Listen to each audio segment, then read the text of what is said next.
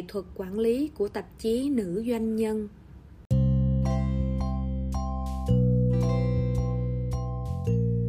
Bài viết dành cho các nhà quản lý mới.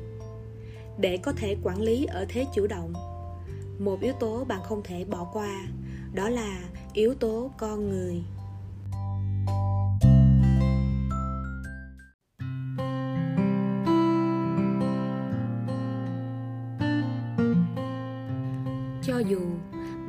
Một ceo hay một manager mới.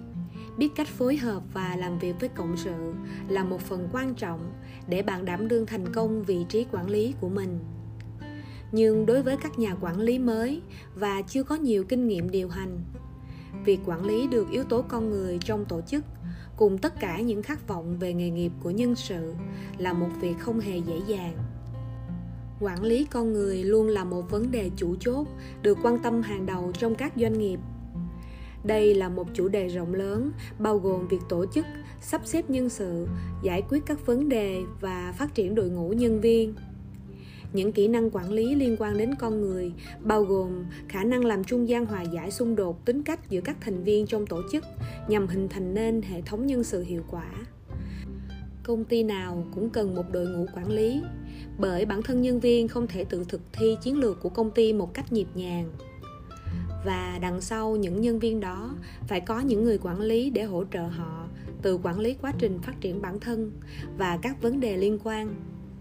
Về lý thuyết là như thế, nhưng trong thực tế, các vấn đề liên quan đến con người rất đa dạng. Không chỉ những manager mới, mà những nhà quản lý lâu năm vẫn có thể lúng túng trước một vài tình huống. Vậy đâu là những điều bạn cần quan tâm hàng đầu với chiến lược quản lý con người của mình? Điều thứ nhất, bắt đầu bằng việc lắng nghe và phải lắng nghe trước khi suy nghĩ. Chúng ta thường nghĩ rằng việc lắng nghe có hiệu quả nên xảy ra vào giữa hai thời điểm bắt đầu và kết thúc cuộc trò chuyện. Trong đó, điều cần làm là ngồi xuống, chăm chú nghe, giao tiếp bằng mắt, ghi chú đầy đủ và đợi người đối diện nói xong, trước khi ta bắt đầu nói chuyện. Nhưng những kỹ năng lắng nghe có thể tập luyện đó là chưa đủ với những nhà quản lý.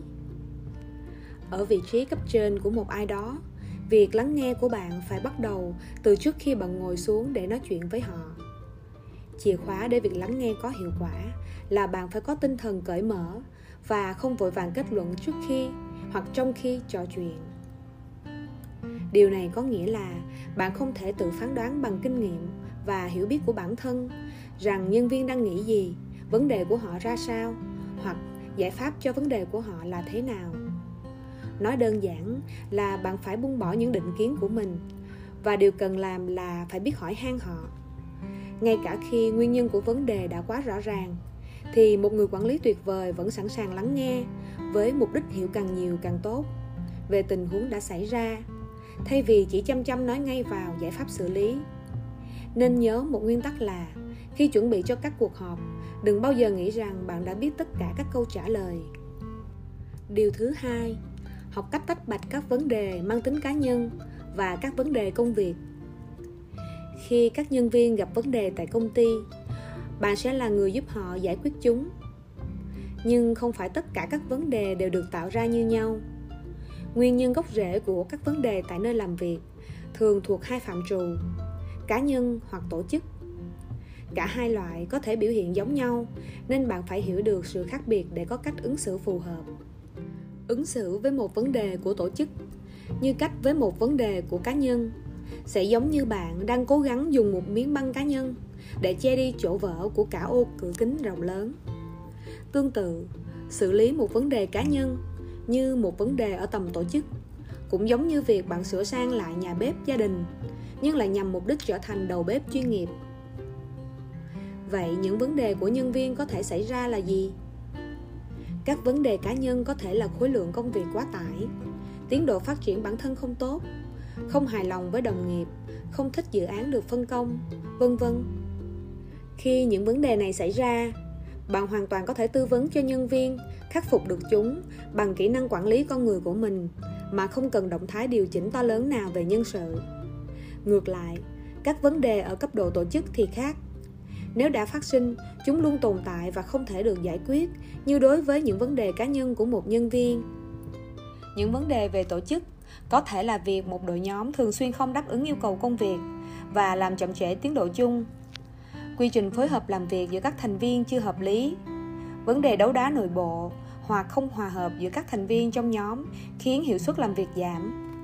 Nhân viên cảm thấy không có quyền kiểm soát đối với các dự án công việc hay con đường sự nghiệp của họ. Bạn hãy lưu ý rằng, những vấn đề ở cấp độ doanh nghiệp này đều là những vấn đề cố hữu trong tổ chức của công ty. Là người quản lý, bạn cần sử dụng kỹ năng quản lý con người của mình để thấu hiểu vấn đề tổ chức đằng sau chúng trong khi vẫn quản lý được từng con người cá thể để giữ được chân nhân sự tồn tại ổn định, cho đến khi vấn đề thực sự được khắc phục. Điều thứ ba, hiểu rõ mục đích trong sự nghiệp của từng nhân viên.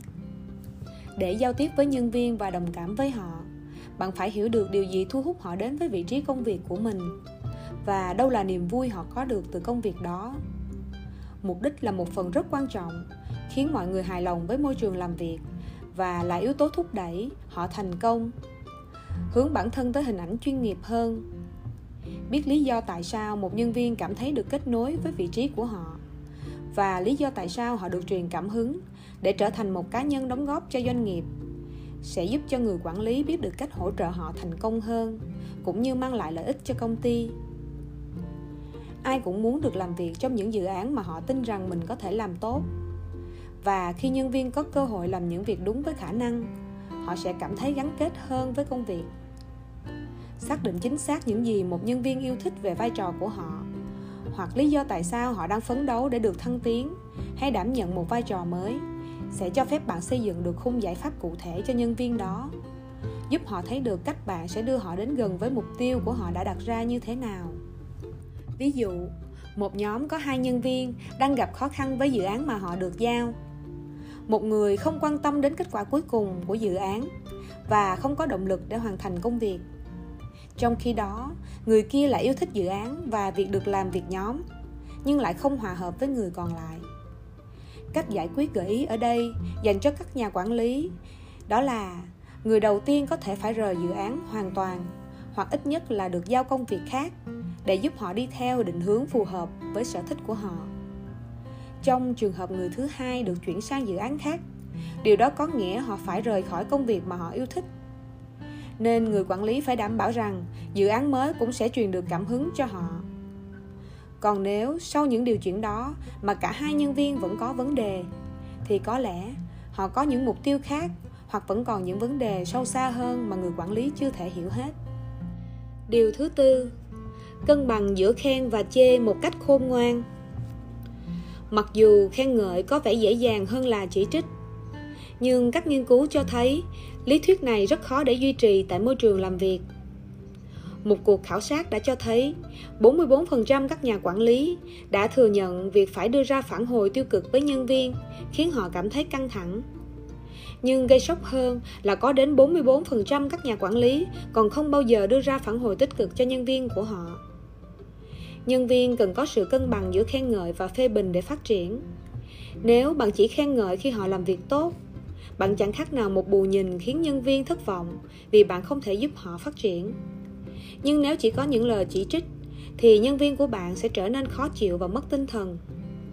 Tạp chí harvard business review cho biết một nguyên tắc chung nên áp dụng là khen ngợi nên nhiều hơn chỉ trích.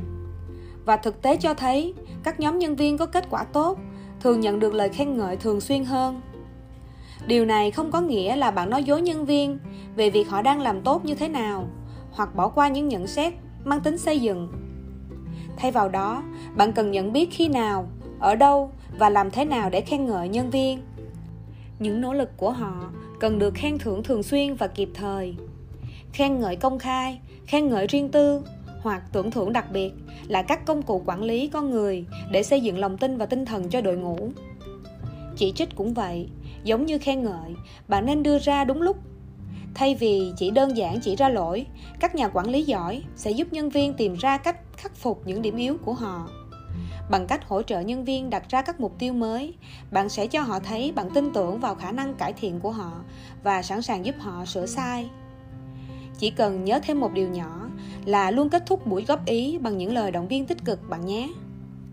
Điều thứ năm, đừng bao giờ kết thúc cuộc trò chuyện với nhân viên mà không hỏi còn điều gì nữa không. Cho dù buổi trao đổi đó có nhiều vấn đề hoặc nhiều căng thẳng, bạn cũng nên kết thúc cuộc trò chuyện bằng câu hỏi còn điều gì khác không? Đó sẽ là cơ hội cho nhân viên nêu ra những điều đang là thách thức lớn với họ và đề nghị sự giúp đỡ từ người sếp thay vì phải đợi đến cuộc họp lớn hơn. Điều này cũng giúp bạn theo dõi được quá trình phát triển và công việc của nhân viên mà không khiến họ cảm thấy như bị quản lý quá chi tiết. Đây là một mẹo thú vị để các nhà quản lý dễ dàng xây dựng niềm tin với đội ngũ nhân sự của mình và trở thành một nhà quản lý tốt. Nó cho thấy bạn quan tâm và muốn biết về các vấn đề của nhân viên, ngay cả khi nó không có trong nội dung bạn dự tính trao đổi trong cuộc gặp quản lý con người dựa trên mối quan hệ giữa các cá nhân và biết cách vun đắp cho những mối quan hệ đó trong mỗi cuộc họp hay trao đổi công việc là một cách tuyệt vời để gắn kết gần hơn với đội ngũ. Điều thứ sáu, kiểm tra ngẫu nhiên ngay cả khi không có vấn đề gì sai. Vẫn có nhiều trường hợp các nhân viên đang làm việc suôn sẻ, đột nhiên một ngày họ phạm sai lầm đáng kể. Vì người quản lý không thường xuyên nói chuyện với họ họ sẽ rơi vào lúng túng và lo lắng, không biết nên xử lý thế nào, tìm lời khuyên ở đâu và phỏng đoán không chính xác về những phản ứng của sếp đối với họ. Vậy nên, những người quản lý giỏi sẽ có khả năng ngăn chặn được việc đưa nhân viên của họ vào tình huống căng thẳng như thế, chỉ bằng cách kiểm tra ngẫu nhiên, ngay cả khi không có điều bất thường. Những cuộc gặp gỡ họp nhóm định kỳ để cập nhật liên tục công việc cần được lên lịch để các bên có cơ hội giao tiếp và hiểu nhau hơn. Khoảng thời gian lý tưởng để họp mặt định kỳ là mỗi tuần một lần, nhưng cũng có thể là hai tuần một lần nếu không thu xếp được. Những cuộc gặp gỡ một một giữa sếp và nhân viên cũng rất cần thiết và không cần phải sắp xếp phức tạp. Đó có thể là nơi để bạn kiểm tra các mục tiêu và tìm hiểu nhân viên của mình đang làm việc thế nào một cách dễ chịu nhất bạn sẽ có khả năng dập được đốm lửa mới nhen nhóm trước khi chúng bùng cháy, đe dọa nhấn chìm cả một dự án hoặc mối quan hệ khách hàng. Điều cuối cùng, đây là một điểm mấu chốt, bạn đừng bao giờ để mọi thứ là trò rủi may. Khi các nhà quản lý giỏi quyết định can thiệp vào một điều gì đó, là khi chúng thật sự cần thiết để giữ cho các đội nhóm hoạt động hiệu quả và nhân viên có động lực. Người quản lý giỏi phải luôn luôn ở thế chủ động với tất cả mọi động thái của nhân sự.